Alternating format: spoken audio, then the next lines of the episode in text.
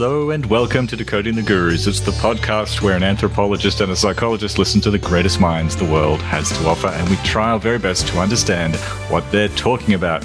I'm Professor Matt Browne, and with me is Dr. Chris Kavanagh. G'day, Chris. How you doing today? Watch it, watch it. Top of the morning to you, Matt. Um, so this is uh, another special interview episode, I believe. And uh, would you like to introduce our guest? I will, and I'll just mention that it's on a topic we rarely discuss. Uh, these people called the Weinsteins, or Weinstein, I, am not sure. Weinstein. Yeah, you, people probably aren't familiar with them, but they're big figures online. But we, we don't have one of them here. However, we have the next best thing, Tim Nguyen. So Tim is currently an engineer at Google, but previously a mathematics PhD from MIT and relevant for us, he is the co-author with Theo Polya, who we'll discuss later, on a response to geometric unity. And this was a paper constructed from Eric's publicly available material where he described his theory of everything prior to his recent release of the paper. We, we can get into how the paper came about and the response to it and so on. But hello, Tim, and thanks for joining.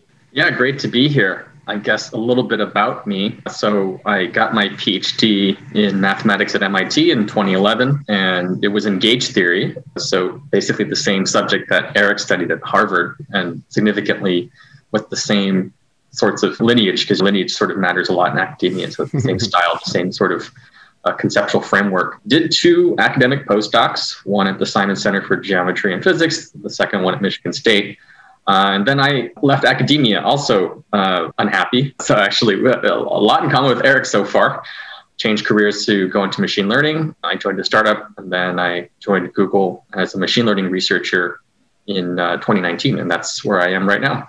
Great, and that's a much better introduction than I did. so that, thank you, thank you, Tim. yeah, yeah. It's funny because while we're talking about academia, technically my title is an engineer, but I like to call myself a researcher, which is actually correct because at Google, the distinction between engineering and research is, is actually quite blurred, and you could you could be an engineer and be essentially a research scientist, or, or vice versa. Uh, but anyways, I can serve as a researcher.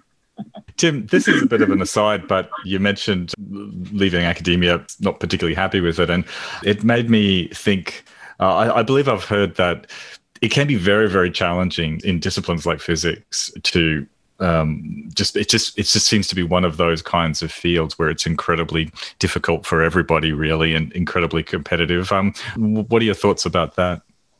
I mean, that's certainly true. I think certainly theoretical physics is very much like that. I mean, I don't know what the ratios are, but it's probably something on the order of 60 to 1 or 100 to 1 in terms of faculty openings to PhDs. I imagine it's even probably worse in the humanities or, or not better, at, certainly. I think math is a little bit better just because in mathematics, every university needs calculus teachers, things like that. So maybe there's a factor of two better. But increasingly, it's it's gotten quite bad where I think in physics, it's not uncommon to do three, maybe even four postdocs before getting on tenure track. I think in math, maybe one, maybe it's one postdoc fewer. So I did two. So maybe now the standard is to get two postdocs. Um, yeah. But yeah, it's it's it's very the bottleneck's pretty severe. It is, yeah. Like I, I know that from my first postdoc was actually at a, a mobile robotics laboratory in Japan, um, and most of us working there did not come through like a robotics pipeline. I came weirdly from psychology and neurophysiology, but many of my colleagues came from a kind of physics track, but like you, moved uh, sideways, I suppose, into into a related field. Yeah. Matt, just to lower the tone, when you said that we didn't come from a robotics pipeline, I was imagining a Futurama production line of robotic humans being piped along. So I thought I'd just share that with you that that's the oh. image that pops to mind. Just to make just to make the metaphor even better, do you know what our mobile robots did? They inspected sewer pipelines. there we go. How about that? Yeah. okay. Anyway, uh, enough about me.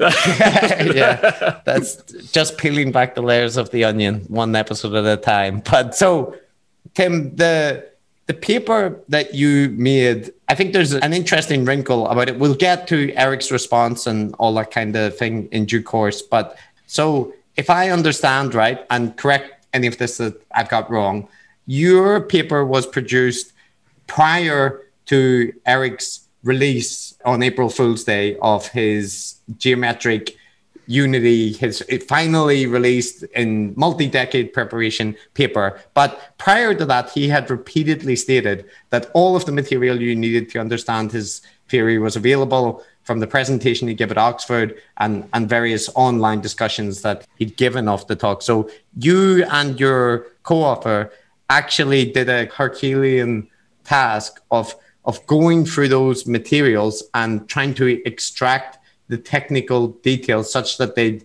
been specified before the paper. So, first question is that accurate about the genesis of the paper and why were you motivated to do so if that if that is how it came about? Sure. Yeah. I mean, so the the video in question of the 2013 lecture was released on April Fool's Day, or maybe April 2nd, technically. Uh, I think there was maybe a YouTube mismatch that, that Eric had in the upload date, but it, it was April 1st or 2nd on 2020. The video came out, and then, then finally the paper was released a year later, this year, April 1st, 2021. We released our paper last week of February. So certainly it came out before the paper, Eric's paper, that is. And we had started working on it basically towards the end of 2020, start of 2021, uh, I and Theo Polya.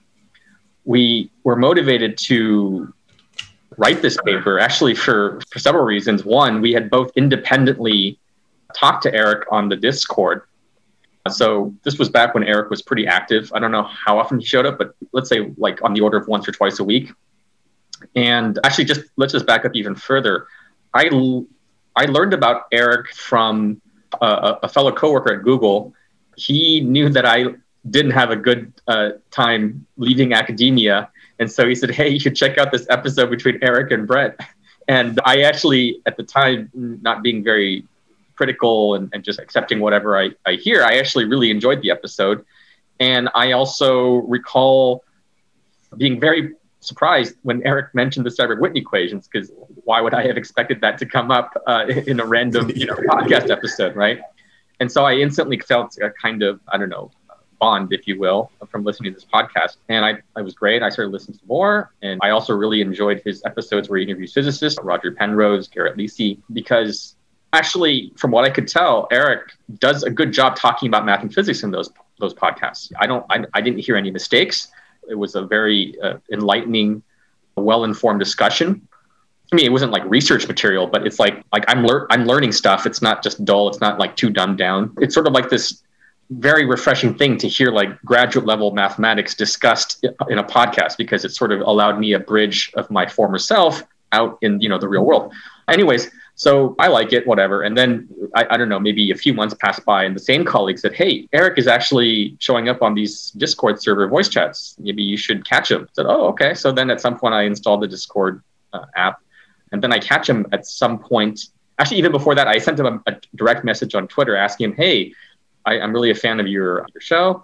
I, can you tell me more about the Seiberg-Witten equations? Because you said that you had arrived at before, and I wrote my PhD thesis on them, and you happy to know more."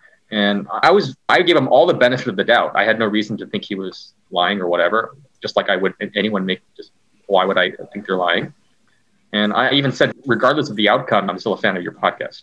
Now, of course, this is all true at the time of me writing them. It was all very sincere. Anyways, I didn't hear back. Not not surprisingly, this is just a, a random DM on Twitter. Then, not having heard back, I joined the Discord server. At some point, I catch him on the Discord in September, and and so that was when I first spoke to Eric. It was basically two occasions. There was the first time and then the second time. And just to summarize that, I introduced myself. He said he met my advisor, in fact. Uh, he knew who he was, said he was brilliant. Tom Mrowka, by the way. And anyway, so the summary of that was I, I walked away realizing actually there's very little chance that Eric discovered the Seiberg-Witten equations. That the, the stuff that Dan Gilbert went in depth about, the portal dynamics, is basically all completely true. Um, and, and I'm the mathematician that he referenced there about the, the, the sign flip. Uh, I'm actually very impressed that Dan actually remembered the, the pre- precise detail of that question. So anyway, so I walked away leaving very discouraged and frustrated because Eric was employing his usual sort of obfuscating tactics, not answering questions directly. Almost everyone else in that room was not a qualified math or physics person, and so so Eric was just sort of spewing these analogies basically in bad faith because he has a theory of everything that he hasn't written up. Why is he wasting his time explaining gauge theory to people who don't even understand calculus, right? And mm-hmm. it, it, was just a very weird dynamic. That's just not something you would be doing if you were like a serious scientist. Um, so I just walked away from that discouraged and just like, okay, I'm going to move on with my life, whatever. But because of that interaction, Dan was there, other people, but they said, hey, since you're like a math physics guy, you should like meet these other people. And that's how I got introduced to Dan and, and, and Theo Polya, my, my co-author for the paper. Uh, so that's how I got in, in, this in this circle of people. And actually, the reason we wrote the paper was that a few months later, so Dan went on your your show, right? And then I realized, wait a minute, there's actually a platform for sharing these whatever stories or just calling people out, if, you know, whatever you want to call it. And since Dan was able to do it in in his way, it occurred to me that wait a minute, since I studied the Seiberg equation, that I actually could take it one level further. It might make sense for me to start thinking about that. And then Theo was also interested as well.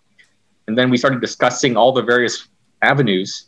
We actually thought that so the, writing a paper was not the first thing on our mind. We were just trying to think, okay, what, whatever. Should should we should we make a YouTube video? Should we just email Brian Keating and say, hey, this this guy that you're interviewing, he doesn't know what he's talking about. We we thought maybe Brian Keating was just since he's an astrophysicist, he doesn't know mathematical gauge theory. Maybe he's just being legitimately conned. So Brian Keating is is the professor who's been hosting Eric with, with, geometric unity for many episodes and entertaining it. So, anyways, we brainstormed like all the kinds of list of things that we might try to do, and just writing a paper it ended up being the most sensible thing.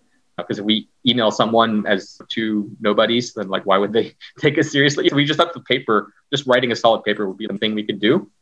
And this was towards the end of 2020. Then at the start of the year, we just hunkered down and said, all right, let's do it. Let's watch the video together as needed. Then spent once or twice a week going through it together. And then towards, then after going through it a few times and thinking about it, I, I was the first to identify that there was a problem with the Shiab operator. And then things just started piling up from there. So we have four total objections. The Shiab operator was the kind of the undoing and still remains the biggest undoing of, of geometric unity. And we, so we, we wrote the paper and we released it in February. And th- there's actually an interesting issue with the release that we can get to. I, have spoken for a bit, but yeah, there, there's more details about some of the obstacles with the release we can talk about. But that's the backstory behind the inception of the response in geometric unity. That's that's great, Tim. And uh, there's a bunch of details I want to pull a bit on there before we move out. But some things that struck me is first, as you mentioned, there's the connection that you actually are one of the figures that Dan outlined in the previous interview when we were talking about the Discord dynamics with Eric. So it's interesting that you are one of the characters that were central referenced in that.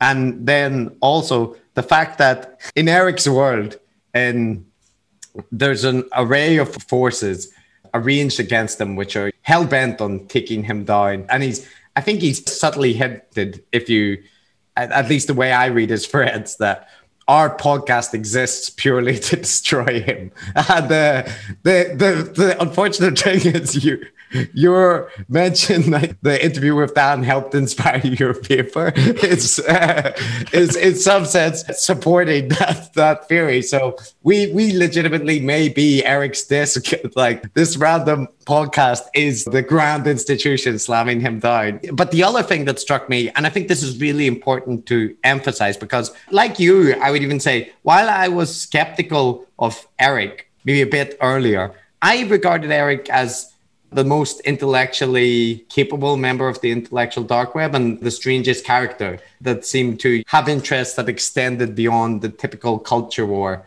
topics. And to, to be a potential intellectual powerhouse in really? in you, mean, you, mean, you mean even above jordan peterson and sam harris?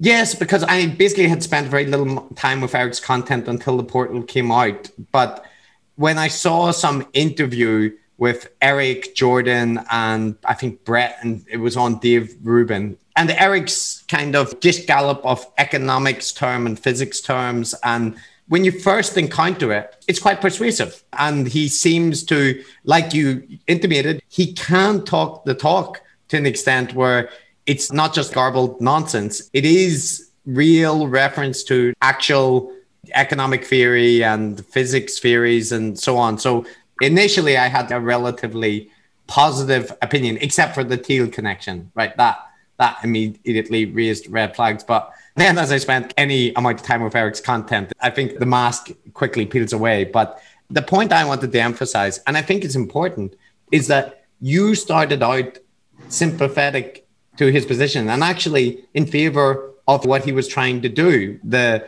the whole idea of the portal is supposed to be that you'll introduce these voices who have been sidelined from the mainstream from academia and, and introduce people to an alternative source for interesting ideas. And I think it's worth noting that now, since your paper has come out and how things progressed on the Discord, that you're now seen as somebody who is fundamentally unsympathetic to Eric's agenda. And in many respects, you're now a villain in his cast of characters that are aligned against him.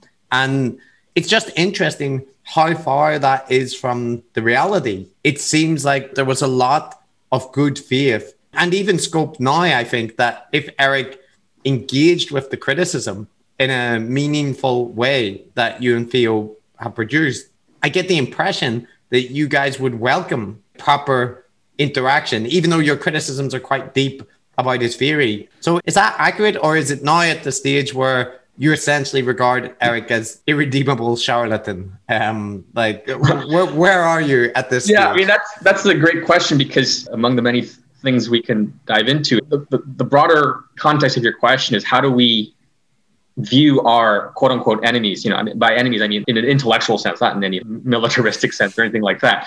But all the criticisms we're going to talk about in terms of Eric or, you know, Brian Keating, you know, none of this is personal, right? I mean, all of this is purely at the level of ideas. And as much as we might get snarky or whatever, that's part of the banter, part of the part of theatrics. But at the end of the day, we're interested in the ideas. And in my case, if Eric wanted to have a civil conversation and shake hands and talk about math and, and, science proper, I would, I would be more than happy. And even more, I would be happy if Theo and I were wrong, because if we are wrong and Eric is right, then there's much more to gain from a new theory of physics than my bruised ego. So I, I would be happy to be wrong. Unfortunately, I just don't see, I'd say, I think it's more likely than that our criticism is correct than Eric has something he's hiding that's going to change the world of physics. Can I ask one thing as well? So there's the context here, I, which I think uh, there's two things that are worth mentioning. So your expertise is in mathematics, right? I don't know the Seiberg-Witten equations, but I know it's connected to physics. But Theo, his expertise is in physics. Is that right? That's right. So, right. so I have a PhD in math. I, I do have a background in physics, and as much as I studied quantum field theory, I've written papers on it. But you know, in terms of like ratios, though, my stronger advantage is in, is in mathematics, and, and Theo's PhD is in is in physics. And I, I also want to highlight at this point because this is all well known, I think, to all of the people in this discussion, but for people listening, maybe not that Theo Polya is a pseudonym. Your co-author is pseudonymous, and this has been a point that Eric has grasped onto to infer that there is something malevolent, potentially a cabal of people with PhDs intent on taking him down. So the response that he has issued to your your paper has been the way I would characterize it is as character assassination. He includes you whenever he's talking about a kind of unspecified group of malevolent forces, but those malevolent forces he intimates are misogynistic, making threats towards his family and in general a, a kind of 4chan group online. Before, sorry, before before you go, Eric, I was actually wondering uh, specifically when we'll hear like a debate uh, with uh, you and Theo and Timothy about G. Sorry, who's Theo? Uh, Timothy and Theo. They put out the retort to. Sorry, who's Theo? Yeah. Uh, Theo Polya and Timothy. Yeah, I'm not. A, I'm not aware of Theo Polya. Where did we don't know who he is? Yeah, we have who's to know Theo Who uh, do you know who Timothy Nguyen is? Let's talk about Theo Polya. Who's Theo Polya? He's the co-author from the paper. Who is he? Nguyen. Yeah, who is he? I don't know. That that wasn't the question, though. No, right? That is the question. No, the question was. No, that is the question. No, you are not understanding. Yeah, no, you're not understanding me. I've never heard in the history of physics anybody expecting to be taken seriously as an anonymous uh, critic. And the behavior of those gentlemen, however many there are, two or more, including uh, various misogynistic comments against my colleagues, um, disrespecting Sabina Hossenfelder, who, uh, while she may be a critic, is also a friend of mine. I'm fucking sick of these two people, assuming it is two people. Maybe it's, but we don't know what Theo Polya is. And so I want to give you space to to respond to any of that, but in particular, the issue and whether you think there is any concern with having the co-author remain anonymous, and then the second point about are you a misogynist troll on 4chan? But I just I, I want to highlight that that is how Eric has characterized you you two and your response to that or how you felt being publicly identified as that right. because Eric has quite a big platform. Yeah, I mean, I was appalled. You know, I I was appalled more for Eric than for me, just because I felt it was so over the top that and and I think I have enough of a profile that I'm probably immune to that, especially because he implicated that I was misogynistic towards Sabine specifically, who is, is like the worst choice of target because she's the one hosting the blog post of our paper released, and I interviewed her at Google. So I don't, I, I find that the most strange choice of person to target. She is a physicist, just to mention for in case anybody right. who doesn't know, right? right. Sabine Ho- uh, Sabine right? She's a well-known physicist, has a popular blog, and certainly her blog posting uh, legitimized our critique even more and got it greater visibility.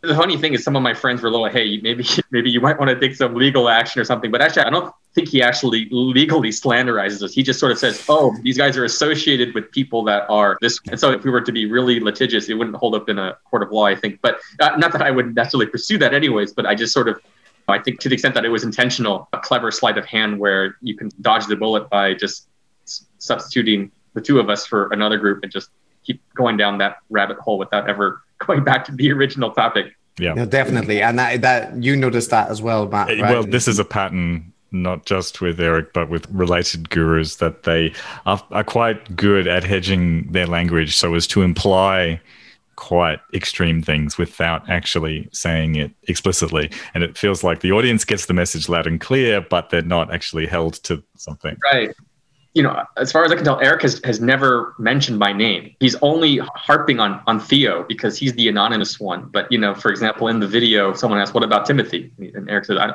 "Let's talk. I want to talk about Theo." The funny thing is, he's he's talked to both of us. Uh, you know, uh, it's it's Theo's assertion that that Eric knows who Theo is, just based on some contextual clues and things like that. Theo has a has a different username on Discord, and he interacted with Eric with that username. And the evidence is that Eric is aware of that connection, but is kind of ending otherwise.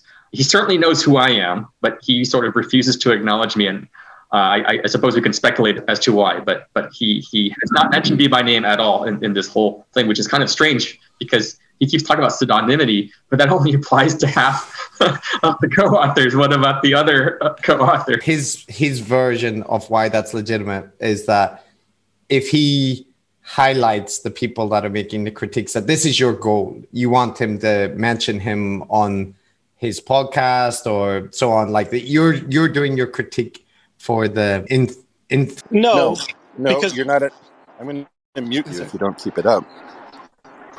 All right, you're muted now. I think you're not understanding what I'm saying. Standards, and we don't allow anonymous people to pull bullshit like this, and we don't allow people in general to go around making a name for themselves by being um, obnoxious, misogynistic, manipulative. It's fucking enough. And this isn't very high quality critique. So my feeling about this is um, we can we can talk about this some other way, but the, the, the key feature of this little drama is to try to get me to mention their server and the whole way it got started was the people on an informal ser- server uh, that was set up for me that we should not tolerate bad behavior in our colleagues. And so when Ver kicked out a bunch of these people, you got something like you know, the arXiv meets 4chan. And 4chan is not going, 4chan doesn't have a future in science. May I jump real quick, please? Actually, I'm, I'm kind of irritated. Like, right. I'm, I'm here I on understand. stage with people. Yeah, but like, I don't want to be subjected to this. For me, that that's his legitimation as to why I think avoids mentioning people by name. So last last point about this specific thing. But the so why did Theo choose to be anonymous? I mean, there's lots of reasons that I can imagine. Is there a particular reason that you know he just didn't want the personal attention for this, or yeah, basically he doesn't want the attention, you know, where he is in his his career and things like that. He's still uh, so he's not an academic. He, he left after he got his PhD. You know, if you're on the job market, if you're looking to grow in your career, and maybe there's the small chance that someone Google's you and sees that you're part of this nonsense, and that yeah, yeah, the, the chance that that might negatively impact you, he just doesn't want to take risk. So that's the reason. Yeah, that's entirely understandable. That's, the, that's the reason. Like, yeah, me, I feel you know much more secure in, in where I am, and yeah. Yeah. Now that's a genuine issue. Actually, I just wanted to make one more point because we might forget it, and I thought it was very interesting and ironic. So, if you actually listen to that video with Eric and Brian Keating, he mentions that when someone asks about a paper being released, says, "Oh, if a paper wasn't put out, it was rejected from the arXiv." So actually, I only mentioned it once in a clubhouse room that it was rejected from the arXiv, and I guess Eric has the ears of the spies to to have learned that, and unfortunately tried to mislead and weaponize it against us. Great. So, so Sorry. I mean, characters no, aside, no, no. So there is a yeah, paper uh, that was put out rebutting geometric unity, right? No, there so, wasn't a paper that was put out rebutting geometric unity. There was an attempt to publish something on the arXiv which was rejected that attempted to get in front of the draft that I put out. Um, so here's here's an interesting thing about the release of the paper. So we released it on a Tuesday on my WordPress through Twitter, but it was supposed to be released through the arXiv, which we sent to the arXiv over the weekend. And it was actually rejected. And we were very disappointed. Maybe just to explain to everyone, the arXiv is this preprint server where people can upload papers that are not yet peer reviewed. There's still a, a light moderation system in that either you're at a, a, university or you need some kind of sponsorship if you're not. And in my case, I've already have published papers on the arXiv, so that wasn't an issue. So we uploaded the paper, and the rejection came back saying that the content wasn't suitable, like a very short one line kind of thing. The explanation was that this was not publishable content, something like that, very vague and short. We thought that was ridiculous because it's a preprint service. So the point is that it, it, these papers aren't yet published. And if you look at the scope of things that are on the arXiv, there's lecture notes, there's memoirs, there's all kinds of things which wouldn't be in a journal. So just straight up, that was not an honest answer. And of course, we we read between the lines. The problem was that we're responding to content that is of you know very minimal scientific value, certainly in terms of its format. Right, you're responding to this video of this guy.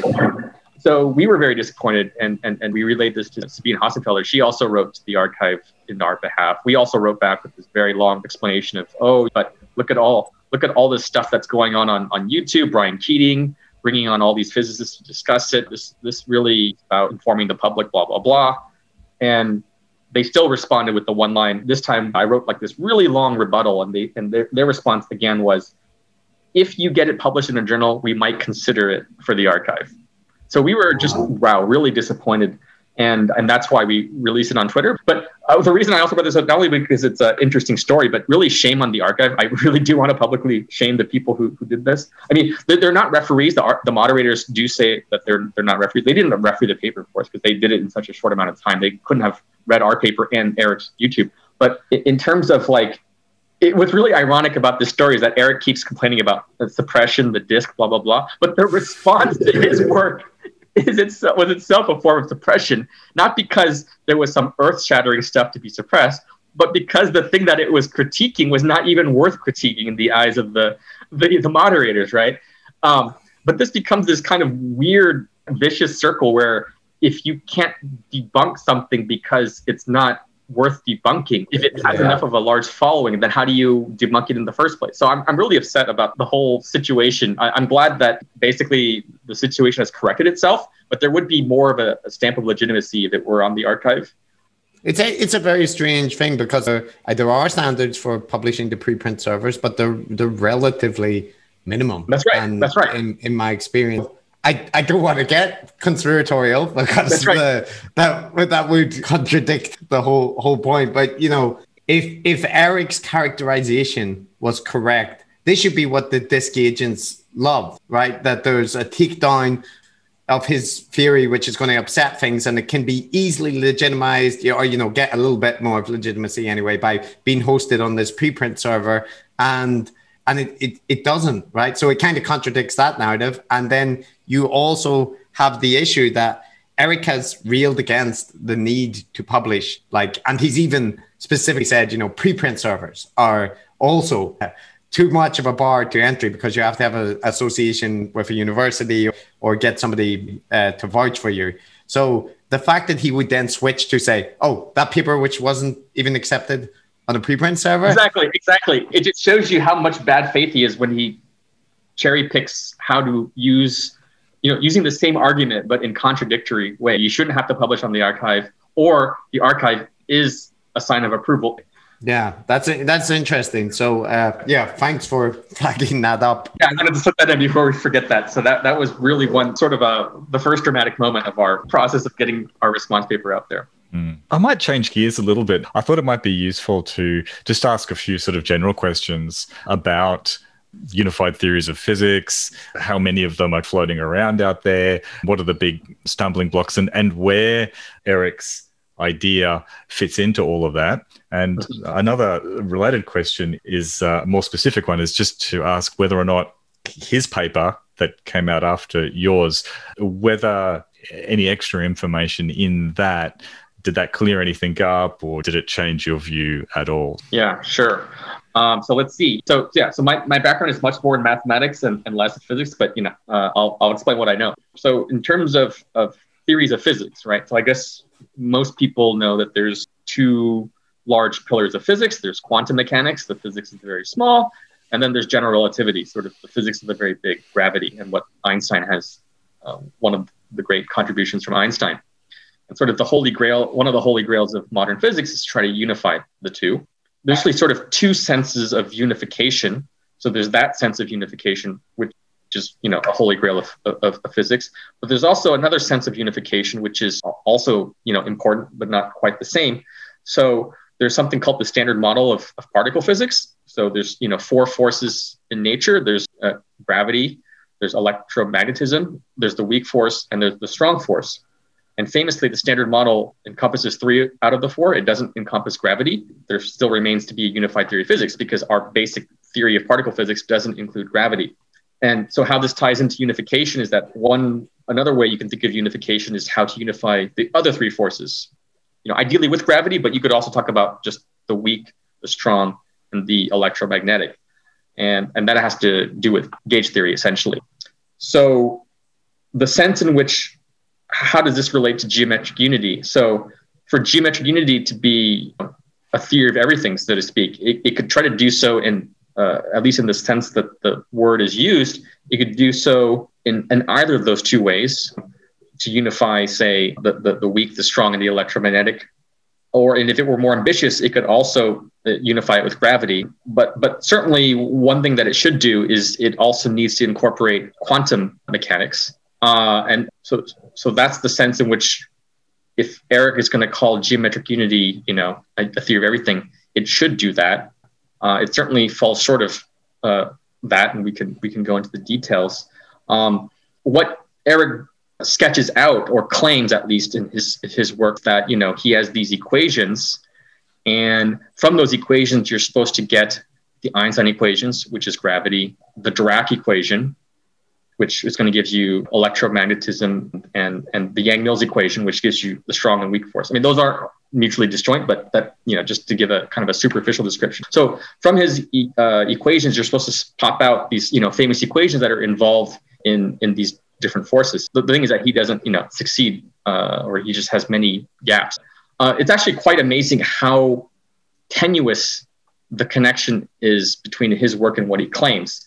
I mean, a much more scientifically honest title or whatever would just talk about you know some of the geometric structures that he proposes en route to that big program you know scientists of course should be very um, modest or appropriate when uh, titling their papers right and And so most scientific papers present an idea partially fleshed out even towards a bigger program. So, you know, so unifying physics is a very big program that's going on for decades, right? And so the fact that geometric unity has a hint of trying to get there to say that that warrants calling it a theory of everything is is is a huge huge stretch that no s- serious mathematician or physicist would take seriously. So you know in some sense already off the bat you can already smell something's funny because there's such a, a, a large disconnect between what's actually done and what's actually promised or named. Yeah and we can go into the details of that but that yeah. that's sort of how this how this ties up. I think that's really useful context. I mean my knowledge of this stuff is obviously at the level of reading popular books about physics and so on but even from that um, i get the impression which you can correct for me if needed that this is the grand dream of theoretical physics. And the context here of course is there's been lots of things proposed, hasn't there? String theory and all kinds of modifications which don't quite work. And the impression I get is that there are thousands of brilliant people coming up with ideas and making various attempts to do something similar in theoretical physics, but obviously none of them has worked yet. So, partially sketched out ideas where you make a couple of interesting connections, but it, it, there are lots of gaps and it doesn't it doesn't really do much they're kind of a dime a dozen. It, it, would I be wrong in making that assumption? I'm not on top of the number of proposals to to theories of everything. Actually, it's interesting. For example, one of the people that Eric interviews is Garrett Lisi, and he's famous also for having proposed a theory of everything. I forget the exact date, but sometime in the 2000s, I think 2006, I was a graduate student at MIT at the time. The title of his paper that he put on the arXiv was An Exceptionally Simple Theory of Everything. And that's a pun on the fact that there are things in mathematics called Lie groups, and, and they can be uh, classified in terms of these so called simple types. And, and E8 is one of these most exotic ones. And he wanted to embed all these different forces, all these different symmetry groups inside E8. And, and E8 is one of these exceptionally exceptional Lie groups. So that it's a sort of a pun, exceptionally mm. simple theory of everything. Actually, quite a there were a non-trivial number of people that took it seriously, or at least saw that there was content to it. I don't know if it lived up to its title, but for example, a mathematician named David Vogan, a professor at MIT, I believe, took it seriously, or invited him to give a talk, or hosted a workshop, something like that. So uh, my impression is there was there was content there. Whether it actually leads to a theory everything is an independent thing. But, you know, the, you know, many times in science and mathematics, you, you know, you might not solve the problem you, you set out to do, but there's still some germs of some ideas, right? And, and my impression is there was there was some construction there. Now, uh, uh, it was sort of it had its flaws, but but you know it was at least, and it was certainly put forward in a proper paper, right?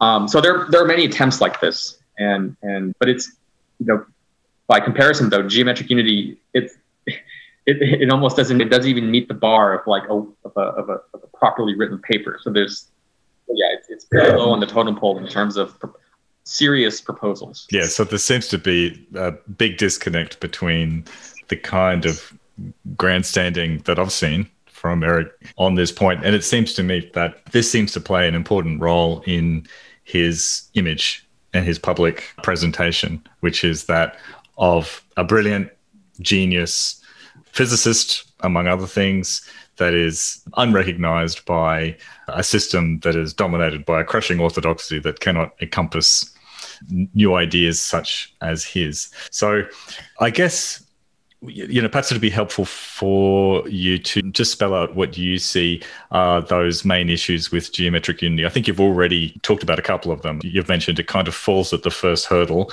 in terms of not even clearly explaining what the proposal is, but um, I think there are a few more specific criticisms as well. So in our paper, we highlight four um, yeah, and I've already mentioned one of them. This, I think, maybe this this Shiab operator. Um, so, so I, I, guess I can give maybe a high level overview of those objections. So they, they come in various types. So just maybe at a high level, things can be flawed for either mathematical reasons or physics reasons. By physics reasons, I mean if you if your theory makes a prediction and the theory and and, and the experiments are otherwise, then that's the theory might have been right, but but you know it just didn't get confirmed by experiments. It's not like a logical contradiction, right? But uh, a mathematical mistake is, is much more serious, right? Because that means you, you can't even logically construct what you're trying to do.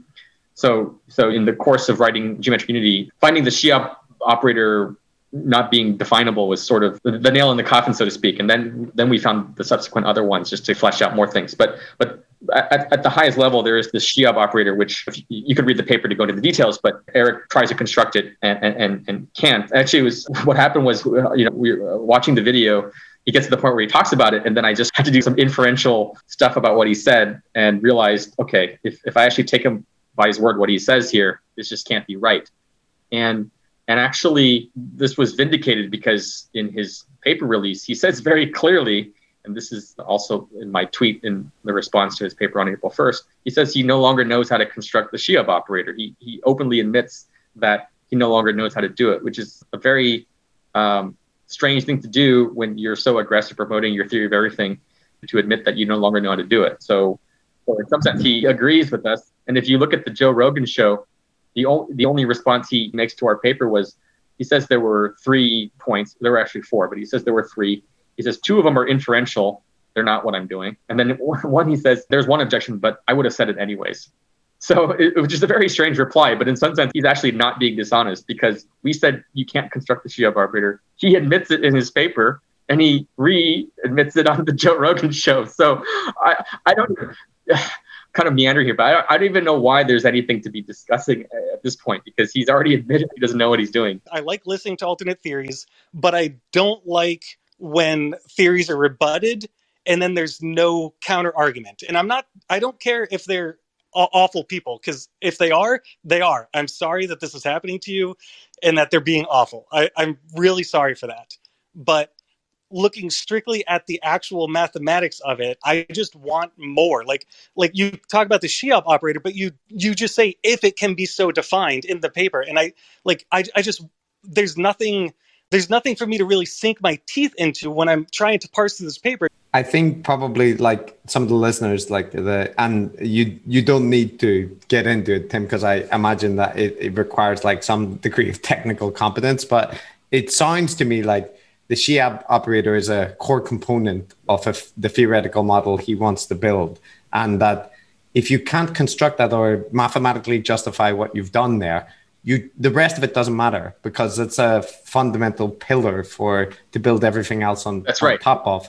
That's right. So it's uh, maybe maybe from Eric's perspective, this is me just wildly speculating, but he he might see something like uh, Darwin had evolutionary theory before we understood genetics. Right? We, he came up with the, the theory, and then later there were people that were able to flesh out the, the specifics and rebuild from his high level uh, concepts. Although, of course, in the case that's the somewhat the cartoonish version of Darwin, because the reality is he spent like decades getting tons of material together to prove his his his theory. So he he didn't just have a bright idea and do no work to prove it. Um, a lot of time with muscles and whatnot. But um, yeah, so uh, I I heard Eric actually on the Portal episode where he was. I think this was when he released the video for Geometric Unity that you took a look at. That he basically intimated he wants to start a new paradigm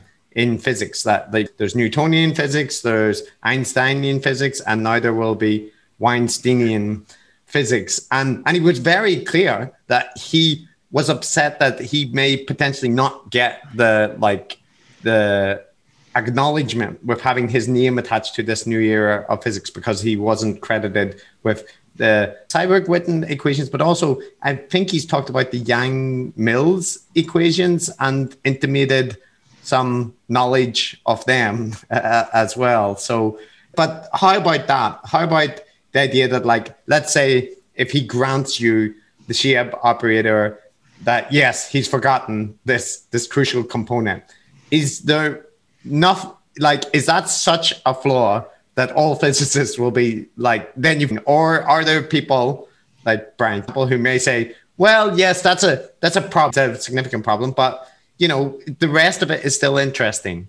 Mm. Well, that's a great question because you make a very valid point. And, and, of course, Eric tries to use it to his advantage that he keeps saying that all theories come out malformed. Dirac said that uh, you shouldn't rely on experiment necessarily because the experiment might be falsified, things like that. But not to go into the, that kind of reasoning, which can be very poorly applied as, as, as in this case. So I want to say several things. We, we did have four objections. So if you don't like that one, you could also go to pick the other ones, um, but you know, which are also really bad. The thing is, and this is of course a, a judgment call in terms of requiring the expertise of the aesthetics to know when something is worthy or not. But if something is wrong and worth pursuing, there's usually good reasons, right? Like because there's there's sort of some germs of like good ideas.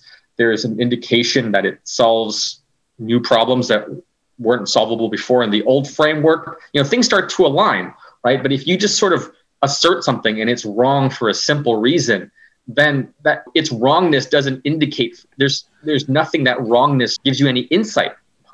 And, and I feel the Shiab operator is exactly of that sort. And you know, I was actually looking at Eric's uh, GU paper uh, a little bit more closely again today, and it, it's sort of sad how many qualifications he keeps making about his isolation and and things like that. And it's like if someone were actually it's so strange because he takes himself so seriously outside his paper and then he takes himself less seriously in his paper by making yeah. these qualifications because if he genuinely believed he had ideas that are worth pursuing even if they were flawed or whatever then he should present it in he could and should present it in such a way that it's like oh i'm passing to you the baton and someone else could take but he for example he has that disclaimer that says he's a entertainer, entertainer. not a physicist and that it's copyrighted and that it can't be built upon i mean that already is such the most bizarre thing i've ever seen um, so it, it just kind of shows you even at a superficial level that there isn't really much um, but he no, does have a lot of these mathematical ingredients that one hasn't seen before. But to the extent that there's anything salvageable there, it's certainly not clearly presented. And certainly there's just enough flaws that any hope of it being close to what it promised is just completely uh, obliterated by now. Well, the, the, the thing I would want to mention to that is like, to some extent, the people responding to the paper, and especially the people that are, you know, positively disposed to Eric, they're kind of acting as if the community is obliged to take seriously any any suggestion right? Uh, like that the people should take time to to look at this. And you know your response from the preprint server might suggest otherwise but i mean there is no obligation right? Like if you can't as you said if your theory doesn't produce new results if it has fundamental flaws in it yes people are not going to devote time and effort generally speaking to to working it out. And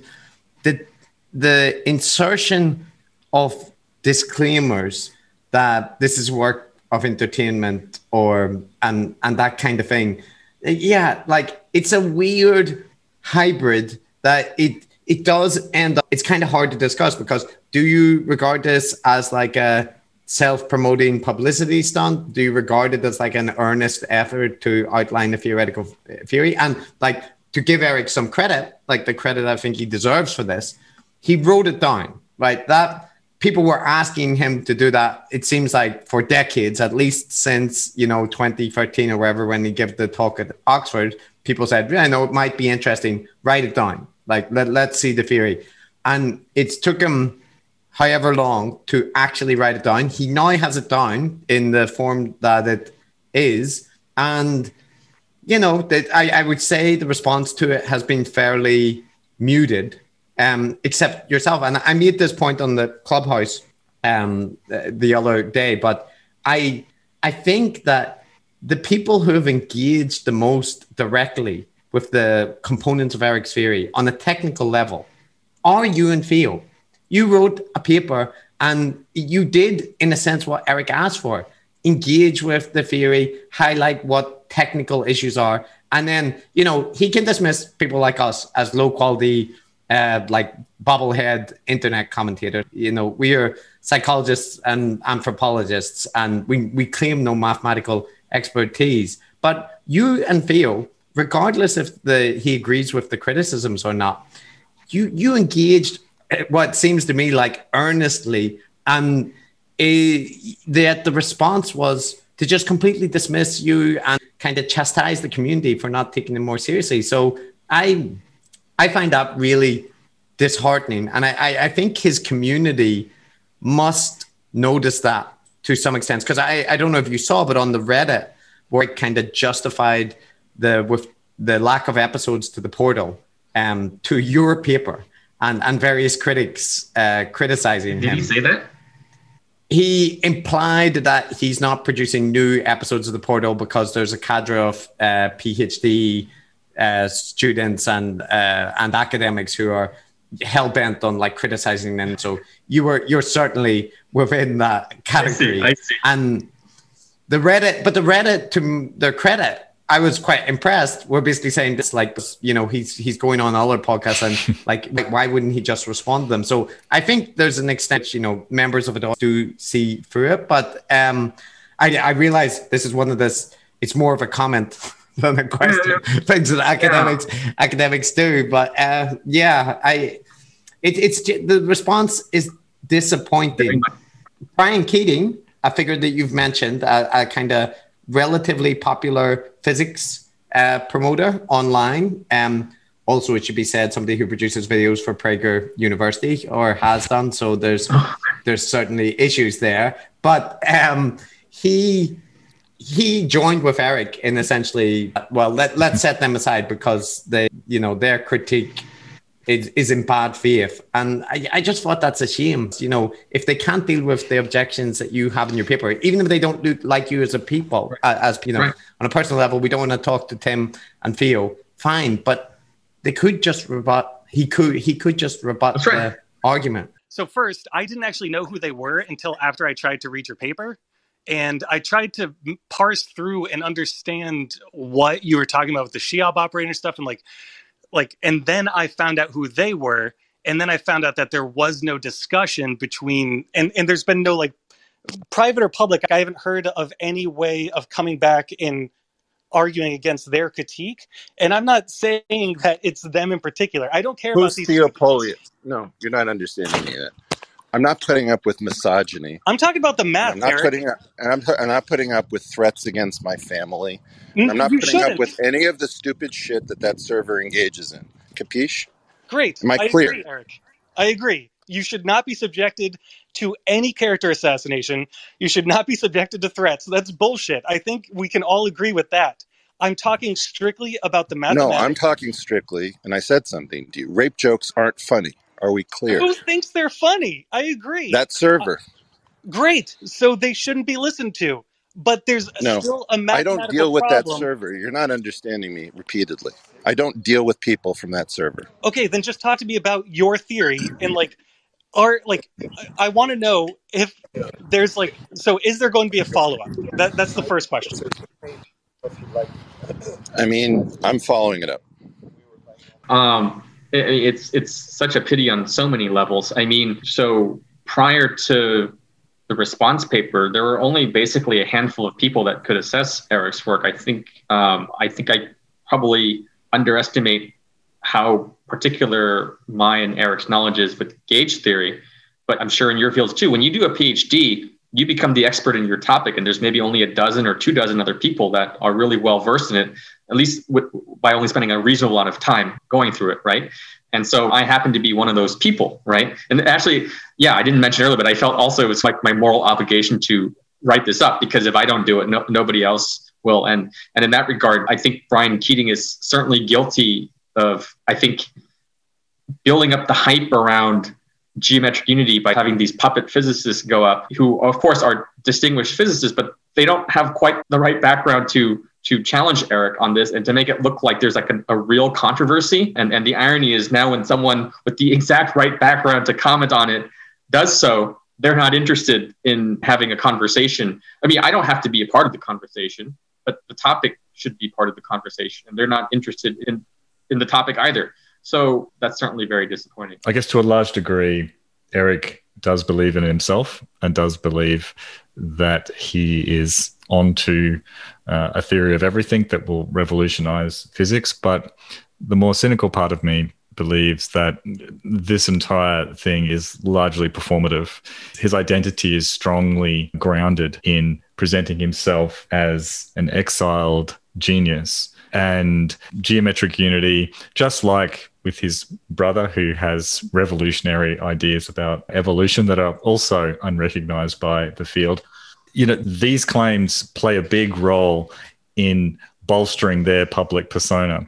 So it doesn't surprise me at all, frankly, that any good faith engagement, critical engagement, actually treating these proposals with the respect that they're asking for would be rebutted in such an aggressive fashion. They don't exist for that purpose. They exist for the purpose of buttressing their image. Yeah, and I think maybe this is a good point to talk about Brian Keating because he's a mysterious figure in all of this. I, I, don't know the man personally, just like I don't know Eric personally, but from what I can see, he's a, legitimate and accomplished scientist. He's a distinguished professor of astrophysics.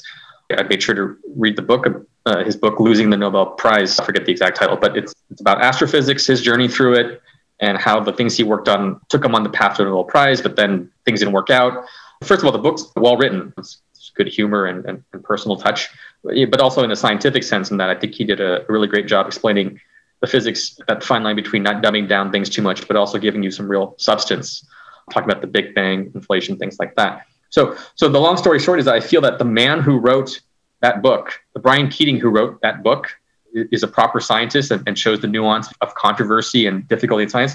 That Brian Keating is not the same Brian Keating that is subservient to all of Eric's temper tantrums and things like that. And I think that's a really interesting question that I don't really understand.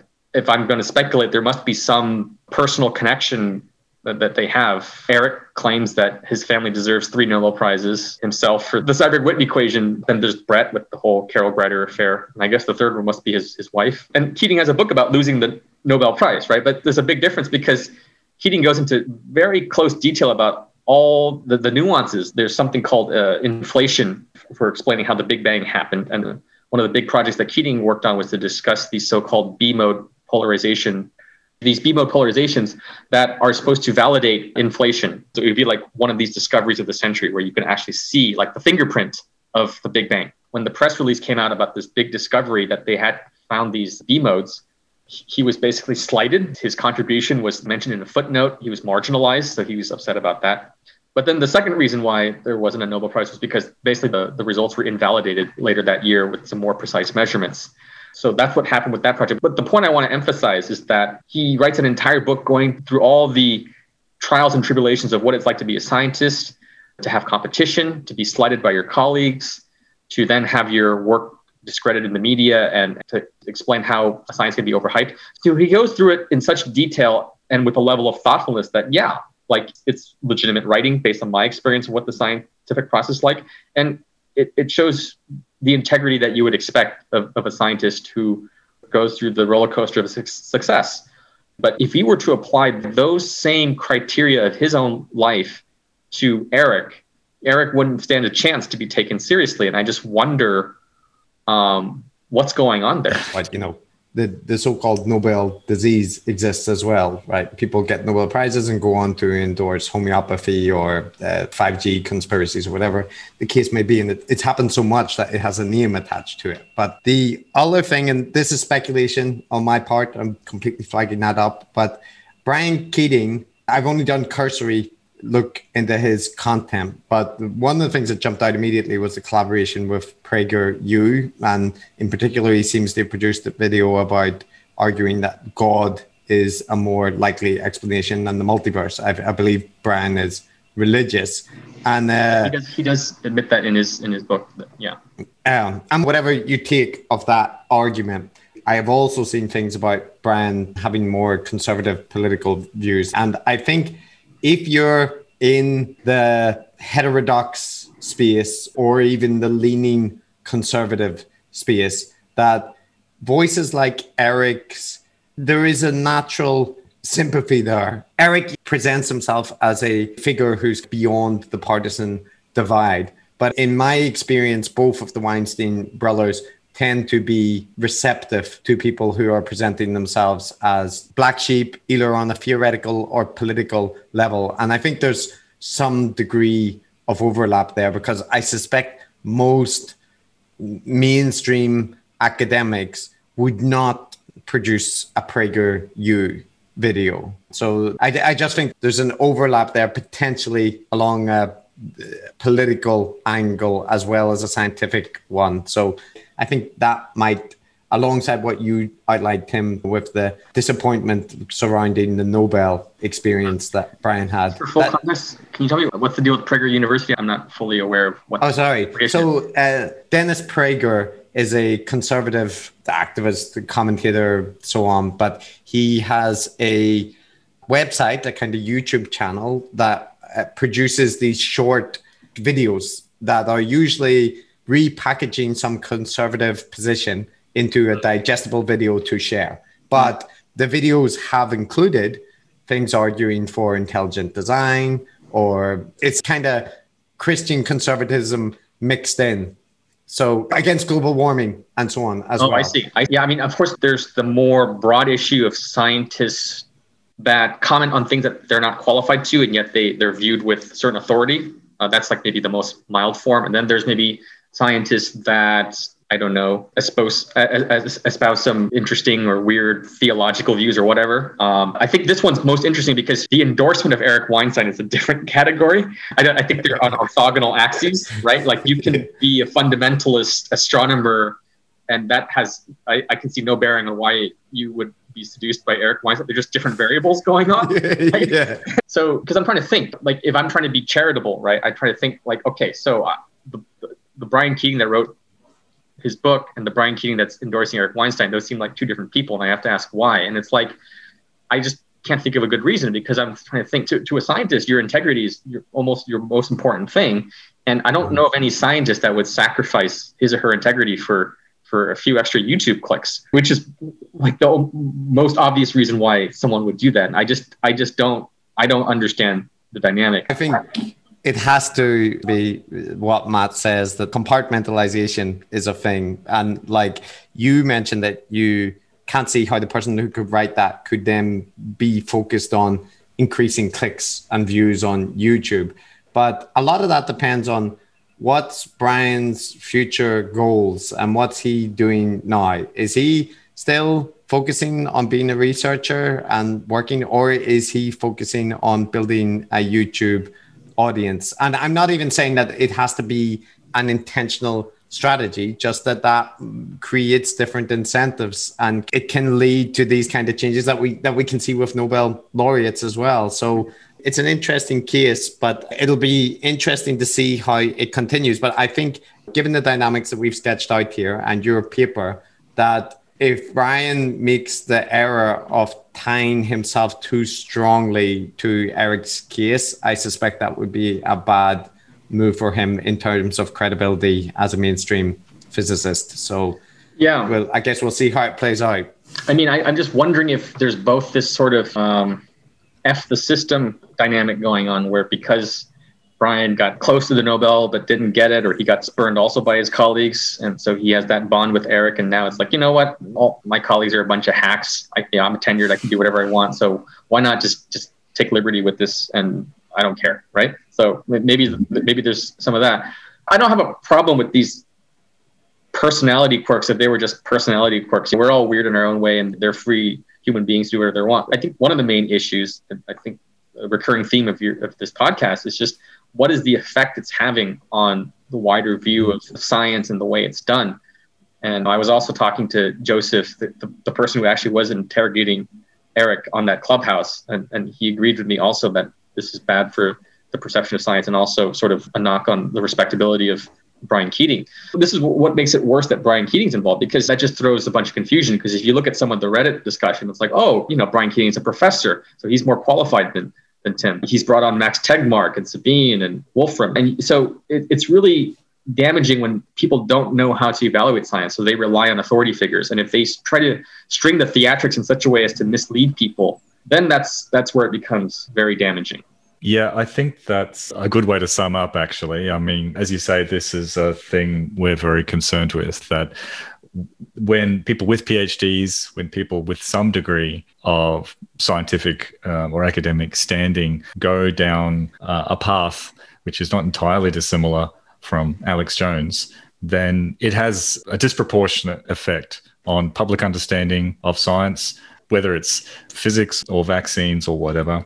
And their behavior also seems to be geared towards undermining public trust and faith in scientific institutions. And, and that's why it's important. We, we don't have great concerns for the physics establishment being destabilized by silly theories, right? That's that's not going to happen. But what does happen is that the public can become entirely misled as to how genuine scientific research occurs. So, uh, Tim, I think in, in this little episode, which you've engaged with, and I think done a great service by engaging with Eric's theory the way you have, um, will hopefully perhaps help a tiny little bit in counteracting those forces.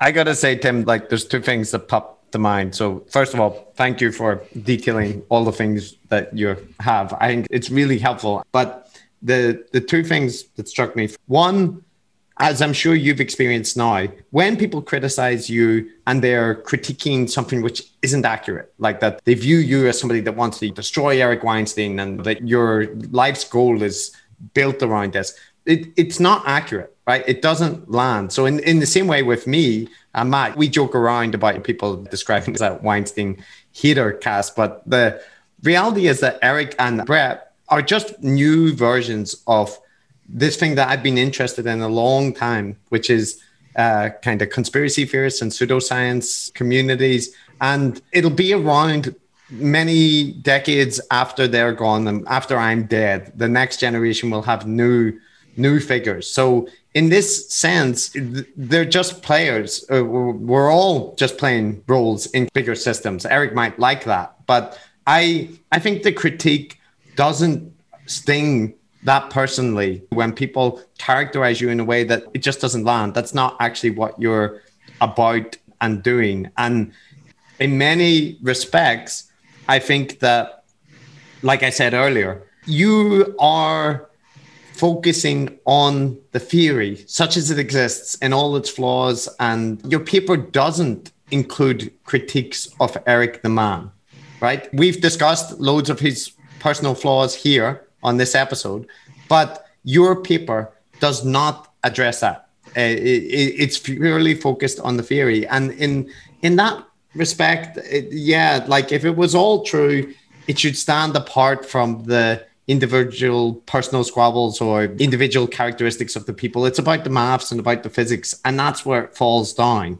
And the extra layer that me and Matt are focused on is the kind of social dynamics and psychological techniques that people are using. But in in your case, I think it's just important to keep that in mind that you produced a piece of work which was focused on the science, focused on the maths, and and that's where the critique lies.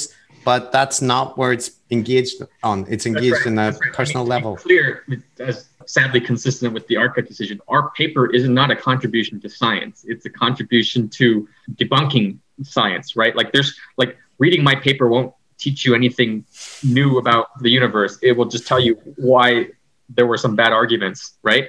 And so yeah, it, and in some ways, it's comical to see people still take it so seriously. Oh, Eric responded with these things, right? And and what about this and that? And they're they're sort of missing the point. There was a reason why the academic community didn't engage with Eric before, and even more so now, both with the, the quality of his write up and certainly with also with RG already having done the job, everyone else their time. Um, so basically, Eric's never going to get any more serious criticism after this, I would imagine, unless it's some other people who want to do so, but certainly not the academic community. So th- there, there might never never be any uh, high quality criticism of, of, of, GU based upon Eric's response thus far. The discussion really is at the level of scientific integrity. I, I think Eric has basically conceded that he doesn't really have any good response to our criticism. So it's unlikely that there will actually be any meaningful scientific engagement in terms of, oh, let's actually sit down, look at the equations, resolve. I, I don't see that happening. I'd be happy if that were to happen, but I just don't see that happening. But it, Tim, the last thing I'll say is that even though I sincerely doubt Eric will ever reach that point, I think your paper existing has had the that impact. The appearance on Joe Rogan, the last one, was notably more critical than in previous incarnations his fans on the subreddit didn't endorse his deflections about not releasing podcasts. And I think in general, when you're in the public eye, there'll always be a core which will never, never doubt and the kind of true faithful. But I from observing the arc of Eric, I, I think it's fair to say that it's bending towards skepticism of his claims in the public sphere. And, and you played a part in that. And I, I have no personal ill will towards Eric either, but I think it is good for all the reasons that we've discussed that grandiose claims that present the academic community and, and institutions as fundamentally evil, flawed forces that you can't trust, especially during global pandemics and this kind of thing. Uh, it's worth pushing back on that. So, yeah, just uh, thank you for chatting with me and Matt about it. It's been very entertaining and interesting. And uh, yeah, and, and thanks for the paper as well. And pass on our thanks to Theo. yeah, my pleasure. I want to say that almost ironically, it's almost strange that Eric and I should be on opposite tables because we should really be working together, right? We study the same math and physics. It's actually strange that we're actually not, not like somehow on the same side. It's Tim, Tim, the fact that you say that tells me that you are thinking like a normal human being and a physicist and not like a guru. I'm sorry, there was never any chance of that, but I'll thank you as well. I'll just say that similar to Chris, I, I think there was absolutely no chance of your good faith engagement and criticism being uh, responded to in kind. However, it was very helpful for that to have occurred. Although it can often feel like one's playing whack a mole with pseudoscientific and conspiratorial theories that are out there. It's an important thing to do, not for the scientific enterprise, but for the public understanding of science. And hopefully, a few people, as Chris said, that there'll always be the true believers, but I think more than a few people from little episodes like this can get diverted to better popularizers of science. So, thank you again, Tim. Yeah, you're welcome.